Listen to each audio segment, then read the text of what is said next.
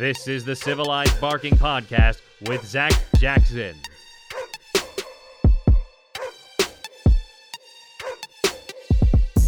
Hey, everybody, thanks for coming to Civilized Barking. I'm Zac Jackson. Flying solo today, it is the beginning of training camp. Uh, as you know, this is a training camp like no other, uh, getting ready for a season we believe is going to start on time. From the Browns' perspective, they've done everything well. They've had zero cases in the building. Uh, I'm talking with people on and off the record. They're confident in the protocols, the safety measures, uh, the things they've done. It's a different building, it's a different camp. There's fewer players. Uh, one of the first things you notice is that there's fewer people around, and that has nothing to do with the crowds. Uh, there are strict protocols on how many equipment managers and trainers and massage therapists and scouts and other people uh, the Browns are at around 125 people, when you, which when you consider 80 players and uh, in the neighborhood of 20 coaches, um, you know that's cut down really almost by a third, um, certainly by 60 to 70 percent. Um, yeah. Anyway, I'm a public school math guy. I'm not going to get into that, but uh, these are strange circumstances. And when we watch practice, and we've gotten to watch two of the four uh, helmets only practices, this is Monday morning as I record this, it's the first day of pads. Um, we're usually 70, 80 yards away. Um, you know, they're still playing music, there's still signs. Uh, training camp looks like training camp, and that the teams out there, you know, they go into two full practice fields for the early drills. The kickers are on a third there's a lot going on, but it just feels strange and, and it certainly feels empty. So, uh, first, thanks for listening, and kind of here's the layout. So, each day around lunchtime, uh, we get Zoom calls with guys, and that's Coach Stefanski every day or close to every day. Um, that's two to three players every day. Um, you know, sometimes the, the, big names and sometimes the other guys mi- mixed in. Um, sometimes it's an assistant coach. On Sunday, we got to speak with the owners uh, on Zoom for about 20 or 25 minutes, and then practice, uh, which is scheduled every day for around 2:30. So. Um, the daily training camp logs coming from me will be filed in the early evening, starting tonight. Every day there's a padded practice. Uh, I should be there every day, with the possible exception of one. Um, but you know, we're watching football. We're getting you ready. We are allowed to tweet from practice. We are allowed to report from practice, uh, but it is different. So that's kind of the schedule, the layout, the look. Um, you look around, and as I mentioned, you know, it's just disappointing. It's different, and it's disappointing for not having the fans.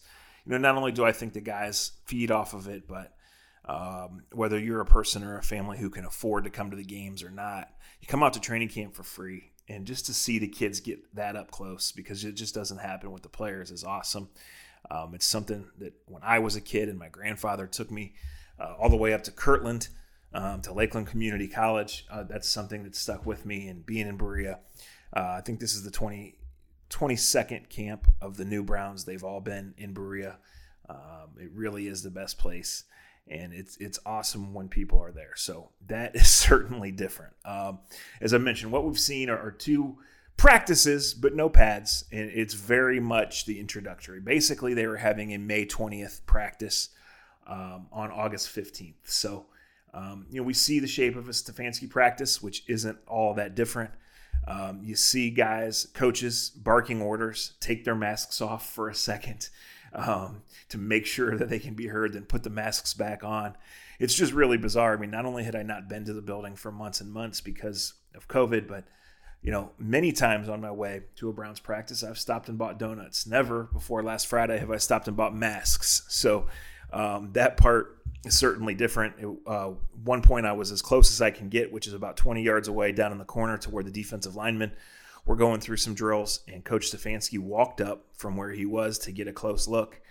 And you just don't even know it's him because his whole face is covered until he was, you know, like I said, 15 or 20 yards right in front of me, and I could narrow it down to who is that? I think that's probably Coach Stefanski. Um, one of the things that struck with me from the Haslam's Zoom call was they had not even met some of the assistant coaches because those guys had been hired in January and into early February.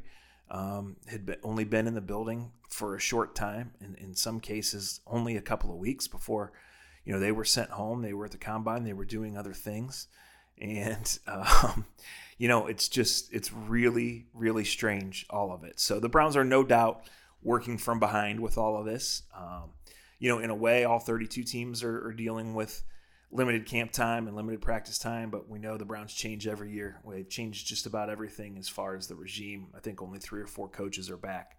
Uh, both, you know, primary schemes are different. The guys calling the plays are different. So um, there's a lot to go on here, and, and that's just one reason why I don't have strong impressions or takes from the first two workouts. Um, we'll start logging, you know, what we see and what we hear. Um, every day, you know, in the real practices, and that's that's what counts. So, you know, one thing I, I do, and this is full on nerd, um, I I keep a roster with me in case I need to know, in case I'm sending a tweet or making a note that I'm going to write. But I try to watch without, you know, preconceived notions of who the guys are. So I've had to go to the roster because uh, Austin Hooper is 81 and Higgins is now 82, and a lot of the young linebackers and stuff you kind of want to see who those guys are if, if they catch your eye. Grant Delpit is a guy you notice right away. He's number 22, and, and, there's no question about that. He's tall and he's fast. And as soon as he gets comfortable, he'll be a starter, you know, in my opinion. But, um, you know, I appreciate the questions and the feedback of what do you see? What, what do you think? Well, you know, not much. Um, in addition to being so far away from the field, over two of those workouts, maybe six team drills. So if you think Baker gets – three to six plays in each of those. I mean, what impressions are we really getting?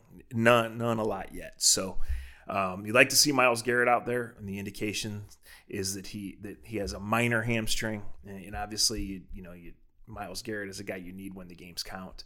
So you want to take every precaution there. Uh, the J.C. Tretter thing is alarming because he is just such a smart guy and such an important guy. And he and Bitonio and Conklin were being counted on to tutor um, not only Wills but Wyatt Teller, who's still a young player, you know, to an extent, and, and those other young guys you have to get ready. Then all of a sudden, day one of of your you know quasi practices, and you have a fifth round rookie in there playing center, and you want to be a power run team, and you got to block Brandon Williams in week one, and you're waiting on Tretter to say his knee is good, and potentially only practicing a couple of times in this new scheme. You know, no or limited full contact before going out and playing a game. You have worries about that with all of these guys, um, no doubt, because of the loss of the preseason. But, uh, you know, Mr. Reliable and Tretter, who's never missed a game in three years for you, uh, everybody knows him better now, I think, from a public standpoint because of his role as with the Players Association. But, you know, internally, this is two different regimes that have banked on him, that have supported him. And, you know, the guys just gravitate to him, they like him um, and they and the Browns need him. You know, he I don't he's never been to a Pro Bowl. I don't know that he's an elite center, but he's a darn good player uh, and a darn important one. From in terms of taking care of your quarterback, it starts with the guy he touches on every single play. You know, reading defenses and adjusting to a new offense. You want your very smartest, most experienced guys in there. Um, I don't think, from a personnel standpoint, that Baltimore's defense is what it was. And, and uh, there are some comparisons where the Ravens' defenses were so good that, of course, they're not. But they're so multiple and different in what they do. And, you know, not just with Tretter's health, but with the Browns' progress here. These few weeks are so important because you're going to go play a game blind, right? And, and against a team that went 14 and 2 last year. And then you have a four day turnaround to your second game. And it's a home game and a game you should win. Um, and the Browns are better than the Bengals at a lot of spots, and, and, the Bengals have a rookie quarterback who's dealing with all of the same stuff that they they're doing. And in that regard, you feel really good about Baker Mayfield, you know, and his 29 games of starting experience versus Joe Burrow's zero, and the fact that he never walked in the Bengals building until six weeks before he's going to play a game, right? But the turnaround is quick and the pressure is is on, and that you've got to get ready for this. Um, if Tretter can't be ready for week one, you could probably assume he's going to miss week two as well. So, you know, maybe Nick Harris is great and he's ready. Um, his smarts and his savvy, only 21, but a four year starter at a high level program with really good coaching in Washington, played at the Senior Bowl. I mean, he's as ready as a rookie can be, but he's a fifth round rookie. So, um, not the greatest of starts on that front. You know, uh, Ratley was out the second practice. He's a guy that needs to be healthy and, and needs to be fresh and fast because that's what his game is is speed. We'll see, you know, what happens with the receivers. But let, us just go um, position by position here. So I kind of feel like if you're listening to me ramble on here um, before there's even been a real practice that you're a football junkie. So a, I appreciate that, you know, and and let's kind of dive in. Um, I don't really have any impressions of the quarterbacks. You know, like I said, it's it's too early to see. Um, you want to see in the coming weeks that Baker's confident, that Baker's accurate. We know why Case Keenum is here, and that's to make Baker more confident, make him more prepared. You know, uh, be kind of the go between um, with with the coaching staff and the game plan and, and all of that stuff. So, you know, I, I really want to see Garrett Gilbert and Kevin Davidson get some live reps over the next couple weeks. I'm not prepared to, to make any judgment there. In the running backs room, of course, Nick Chubb is up first. Um, you have zero worries about Nick Chubb as a person, as a player.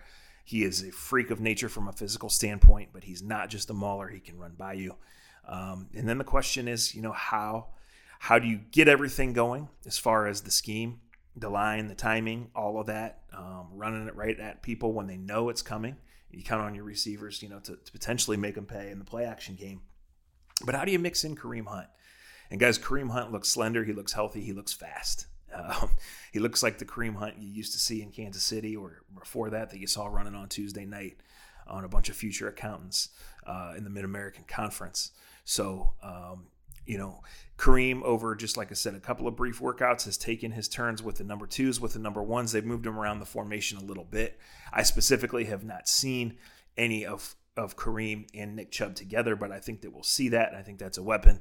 They have mixed in Andy Janovich, the fullback. Um, you know, the Browns were prepared to go through a full fullback search, but Janovich kind of fell into their laps.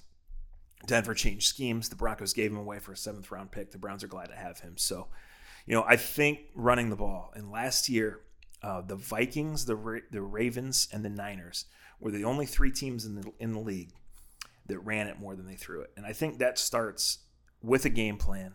You know, with right here early in camp establishing what you're going to do. And you look at the investments on the O line, you look at adding the fullback, and you look at Chubb and Hunt.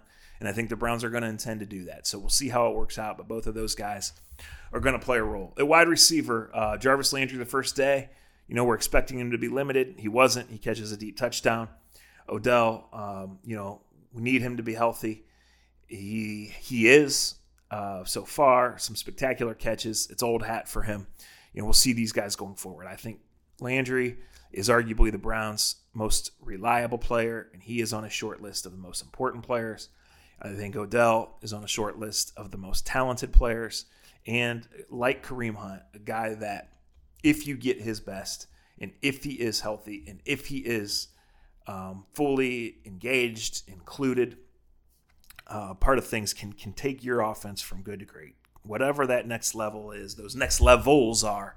A healthy Odell Beckham, um, who jumps over people, runs by people, can do that. So uh, we haven't heard from him yet. Be interested, but you know when you watch him out there, it's kind of like you take it for granted because he he is so smooth and does so many abnormal things. It makes him look standard. When you look at the tight end room, guys, Austin Hooper is a huge human being. Um, you notice him right away. The Browns list him 6'4, 255. He looks even bigger than that, honestly. Um, you know, we'll see kind of how he fits, but there in just the first couple of workouts, obviously, you know, clear directive to get him involved, or maybe not a directive, maybe an emphasis from Baker himself but you notice him out there, and we'll see how the other guys fit. You know, Harrison Bryant looks the part for just a rookie. We know Pharaoh Brown is the big blocking tight end who's been around. Um, Njoku is Njoku. Again, eh, no judgments on him until we get in games. Um, and we'll see how much the, this staff can trust him to block, to know the plays, things like that, because that was an issue with the previous staff. So we'll see. And then Stephen Carlson, a guy that I think can make a lot of teams. So as constructed, does he make this one? No, but you know, potentially he keeps getting better. Um, we'll see. We'll see what happens there. And, and, again, that's something, you know, the very first snap on Friday, it was Njoku and Hooper. It was two tight ends, one back. Uh, they want to use two and three tight ends. They want to use a fullback. So we will see kind of how all this works. You know, I was of the expectation that Brown will be the definite rundown blocking tight end. But, you know, maybe you can move those guys around, or maybe you don't want to do that because you're showing the other team that, that you're going to run. So all that stuff is coming together. And again, I appreciate the questions about what do you see? Do you see a confidence level from the tight from the offensive line, from the quarterback? No, the, the answer is no, not yet. Because what what can you see? in a couple of workouts. So just follow along. Um, I'll tell you, you know, what I see. Uh, it did did appear to me on Sunday that they kept Jarvis out of at least half the team drills, which is fine, which is understandable, which is normal. Um, JoJo Natson, who's a little guy who was brought in to be returner, he was first in line. Uh, Higgins got a little more burn with the ones. Again, Ratley was out, so that's something to watch. Um, I've spent a lot of time talking up Ratley because I think he has pretty rare speed. Um, but nothing is settled at the receiver group behind those two guys, and we'll be watching over the next couple of weeks. Um, just some personnel notes here. You know, you obviously noticed that the rookie center is in there. Um, at center with the second team is another young player by the name of Evan Brown. He bounced around the league early in his career. I believe he's a second year player. The Browns signed him in March to be a backup center, and he is now the number two center. Willie Wright, who was on the practice squad last year, has been working uh, at guard. Um, the interesting thing to me, you know, and we haven't seen a ton of Jedrick Wills. He's obviously um, the guy you're, you're, getting ready to play left tackle position he's never played, and you're now looking at the possibility of two 21 year old offensive linemen making their NFL debuts in Baltimore. But uh, when the second group comes out there, Kendall Lamb is at left tackle, Chris Hubbard is at right. So if something would go wrong with Wills, and, and the Browns don't think that they will, but you know, if he would turn an ankle or if he would fall behind and struggle, um, you know, Kendall Lamb getting the first crack there. There had been some thought that Chris Hubbard will eventually get a crack at right guard. Again, that's something, you know, too early in camp um, to really know. You know, uh, Kevin Johnson, oh, as we flip to the other side, the veteran corner, um, I think a lot of people presume he will be the top slot corner, and as they went through drill Sunday, he was. He's made a couple plays early in camp. He traded some punches with Donovan Peoples Jones. He broke up a couple passes. You know, he's a former first round pick, and he couldn't stay healthy in Houston, and so he was considered a bust. Um, he went to Buffalo last year. He played about half the time on a really good uh, Buffalo defense. Um, didn't play a ton of slot, but has played everywhere. So he is like uh, he's the new TJ Carrie, and he's probably a better player. Uh, let, us be honest. And he came cheaper than TJ Carrie. But, you know, he is the kind of guy that can play anywhere, that is your insurance policy if Greedy would struggle, if Greedy or Denzel would get hurt. Um, and again, you know, the first thing that sticks out to me on defense, guys, is they're going through the drills here. You know, Myles is out, so Olivier Vernon's playing the right side, Chad Thomas is playing the left with the first group. But so far, it's been very basic. Just shuffle the guys in and out, teach them the techniques, and see you know, eventually you usually only play two linebackers or even one linebacker. You play a bunch of DBs, you mix them around.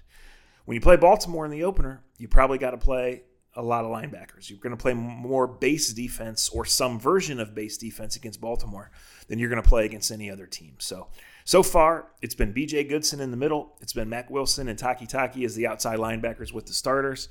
Um, Jacob Phillips, the third round rookie who's tall and fast, and you notice that right away. He has been working with the second team. So, you know, one of my questions is eventually it's probably Mack Wilson in passing downs. Who's the other guy? You know, is Takitaki ready to be a starting linebacker, even in the base defense, even if 20% of the time? You know, the first game, you need him a lot more than that. Um, we'll see. But so far, it's been almost all the time, almost all the drills. It's been four defensive linemen, three linebackers, four defensive backs. When they have gone, you know, to the five. Kevin Johnson does play the slot, but he's that has very so far that has not happened uh, very much at all. Larry Ogunjobi, his contract year, he has shown up in absolutely incredible shape. You notice him um, right away. So we will see what happens there. You know, Sheldon Richardson's still a really good player. I think there's some thought that Sheldon is the more gifted of the guy and will make more splash plays, but Larry just tough, consistent, smart. Um, you know, the thought that this regime, two of the guys that, that helped draft him, you know, will want him to keep around. I, I can't argue with that, but there is a long way to go. Um, you know, he, the guy has played through a torn pec. The guy has played on bad teams. Uh, the guy just busts his ass all the time, and he's the kind of guy you want on your team. So, um, my notes here at corner, obviously it's Ward and it's Williams with the first group. Um, Johnson has mixed in with the second group when he's not playing the slot. Terrance Mitchell uh, outside corner, you know, number three, number four corner type. Really a, a, a, good player, an important player, and a bargain player. Robert Jackson, uh, also with the second group, he's a taller corner who's been around a little bit. Right now, it's Karl Joseph at strong safety and Sendejo at deep safety. Grant Delpit running with the twos. Again, I don't expect that to last long. Um, but then the question is, you know, is Delpit the free safety? Do they mix and match? Do they create some packages where there's three safeties, which is what they did for a lot of last year? Again, that's all kind of um, up in the air. It's just, as I mentioned, guys, you know, you, you come in and you're seeing football practice, but the atmosphere is different. um, I don't know. The, the Haslams talked. They still are hopeful that up to 20%, which would be in the 12 to 14,000 range of fans will be allowed to come in.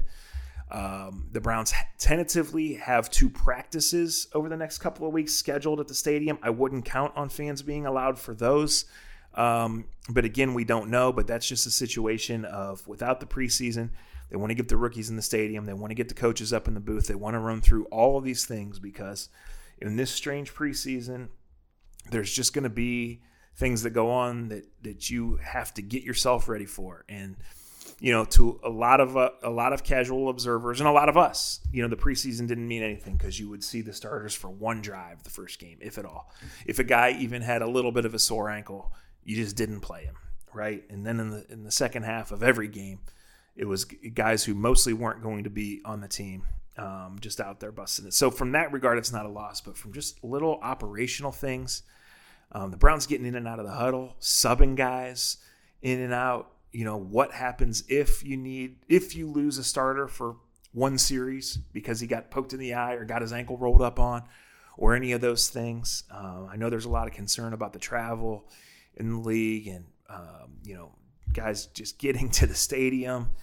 Yeah, this is strange. But anyway, um, that's what I've seen in a couple of days. We're going to write every single day, you know, about what we see, where we think it's going um, on the practice field. I always love this time of year. It's the one time we get to watch football and report about it, except for Sundays. You know, even in a normal time when we're at the facility, there's no reporting uh, on the stuff we see during in season practices, which isn't all that much because usually it's only 20 minutes. So here you get live reps, and, and they mean a lot to a lot of guys. You know, the Browns have more guys uh, with some proven NFL production than they've had at any other time, right? And that's the receivers, and, and that's Myles Garrett and Olivier Vernon and Adrian Clayborn, you know, and Karl Joseph uh, to an extent, and Sendejo, who's the oldest guy on the team, um, who's been around for 10 years you know, but it's not just on the offensive line. They got new guys and new schemes and a new staff again, and we've done this dance a lot. So we'll see.